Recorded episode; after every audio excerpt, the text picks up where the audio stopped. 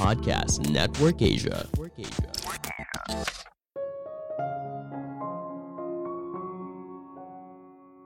Apakah kesuksesan kamu berkat kerja keras atau berkat percikan keberuntungan? Halo semuanya, nama saya Michael. Selamat datang di podcast saya, Sikutu Buku. Kali ini saya akan membahas pengaruh keberuntungan dalam hidup seseorang. Ini merupakan rangkuman dari video TED Talk Barry Schwartz yang berjudul What Role Does Luck Play in Your Life dan diolah dari berbagai sumber. Dalam hidup, kita kadang sulit mengakui adanya peran keberuntungan. Kita merasa berhak mencapai hal besar dalam hidup hanya karena kita bekerja keras untuk mencapainya. Namun faktanya dunia tidak bekerja seperti itu. Banyak orang yang berkualitas, cerdas, dan pekerja keras, tapi mungkin saja tidak mencapai posisi yang sama dengan orang lain. Kenapa? Dalam hidup, semua hal itu terbatas, entah itu lowongan pekerjaan, kuota penerimaan murid baru, dan sebagainya. Untuk bisa terpilih, kamu tidak hanya harus menjadi orang yang mumpuni, tapi kamu perlu keberuntungan. Sebelum kita mulai, buat kalian yang mau support podcast ini agar terus berkarya, caranya gampang banget. Kalian cukup klik follow. Dukungan kalian membantu banget supaya kita bisa rutin posting dan bersama-sama belajar di podcast ini.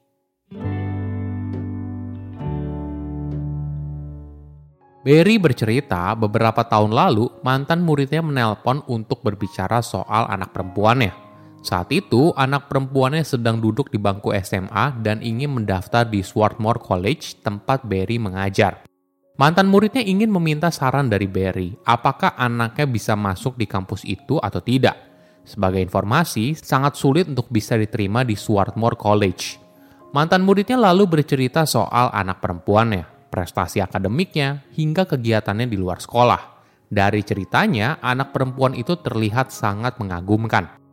Barry lalu bilang kalau anak perempuan tersebut merupakan tipe murid yang disukai oleh Swarthmore College. Mantan murid itu lalu bertanya, apakah ini artinya anak perempuan dia pasti diterima? Barry lalu menjawab tidak.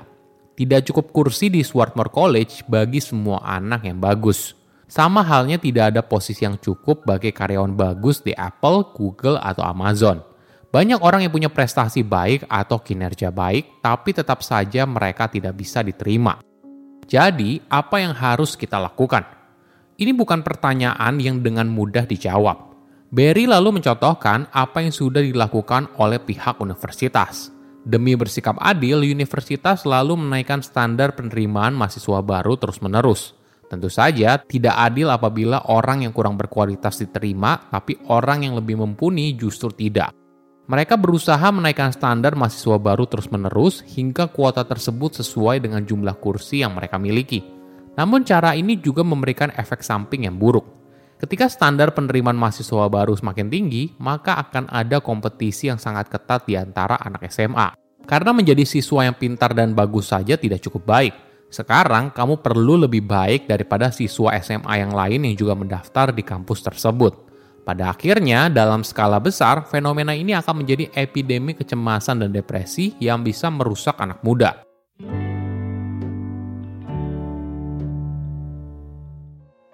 Apakah ada cara yang lebih baik? Barry memberikan sebuah ide yang menarik. Misalnya, ada seorang yang mendaftar untuk masuk ke sebuah kampus Lalu kita membaginya menjadi dua kategori besar, calon siswa yang bagus dan yang tidak. Buat yang tidak, maka tentu saja ditolak. Nah, buat calon siswa yang bagus, tentu saja tidak semuanya bisa diterima. Jadi, kita memilih siapa siswa yang diterima melalui undian. Kenapa? Tentu saja cara ini tidak bisa 100% menghilangkan ketidakadilan.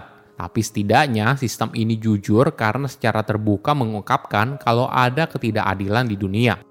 Ide ini yang sulit diterima oleh banyak orang. Kalau banyak hal penting di dunia mungkin saja terjadi karena keberuntungan. Barry bercerita pengalaman hidupnya. Hampir semua peristiwa penting dalam hidup Barry terjadi karena nasib baik. Misalnya ketika dirinya berada di kelas 7, keluarganya pindah dari New York. Saat masuk di sekolah baru, Barry bertemu dengan seorang anak perempuan yang lalu jadi temannya. Berlanjut jadi teman baik, lalu jadi pacar, dan akhirnya menjadi istrinya. Barry lalu menikah lebih dari 50 tahun bersama istrinya. Bagi dia, ini adalah kejadian yang berasal dari keberuntungan. Lalu Barry pergi kuliah dan di semester pertama dia ikut kelas dasar-dasar psikologi. Saat itu dia tidak tahu apa itu psikologi, tapi cocok dengan jadwalnya dan beruntungnya kelas itu diajarkan oleh seorang guru yang hebat. Itulah yang buat Barry akhirnya memutuskan mengambil jurusan psikologi. Lalu ketika lulus kuliah, seorang temannya yang dulu mengajar di Swarthmore College memutuskan untuk keluar untuk kuliah kedokteran. Barry lalu melamar lowongan itu dan diterima. Itu merupakan satu-satunya pekerjaan yang pernah dilamar olehnya. Lalu Barry menghabiskan 45 tahun mengajar di Swarthmore College, sebuah institusi pendidikan yang punya dampak besar pada karirnya.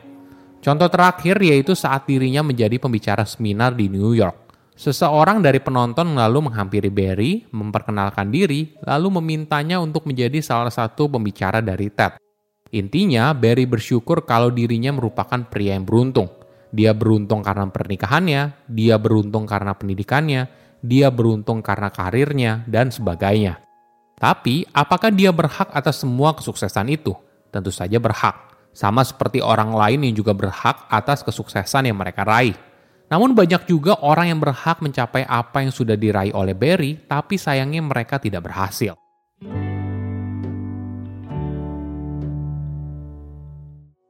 Apakah kita bisa menciptakan keberuntungan dalam hidup? Dalam periode 10 tahun, profesor di bidang psikologi bernama Richard Wiseman meneliti orang yang dianggap beruntung dan tidak beruntung. Nah, dari situ Richard membagikan empat prinsip yang dimiliki seseorang untuk menciptakan keberuntungan dalam hidupnya. Pertama, memaksimalkan peluang. Orang yang beruntung ahli dalam menciptakan, menyadari, dan melakukan sesuatu yang bisa menciptakan peluang. Caranya bisa berbagai macam, bisa dari networking, menjalani hidup dengan lebih santai, dan terbuka pada pengalaman baru. Kedua, mendengarkan firasat keberuntungan. Orang yang beruntung membuat sebuah keputusan dari mendengarkan intuisi dan firasat mereka. Ditambah lagi, mereka secara aktif meningkatkan intuisi mereka dengan berbagai cara, misalnya meditasi, menjernihkan pikiran, dan sebagainya. Ketiga, berharap kejadian baik. Orang yang beruntung yakin kalau masa depan akan penuh keberuntungan.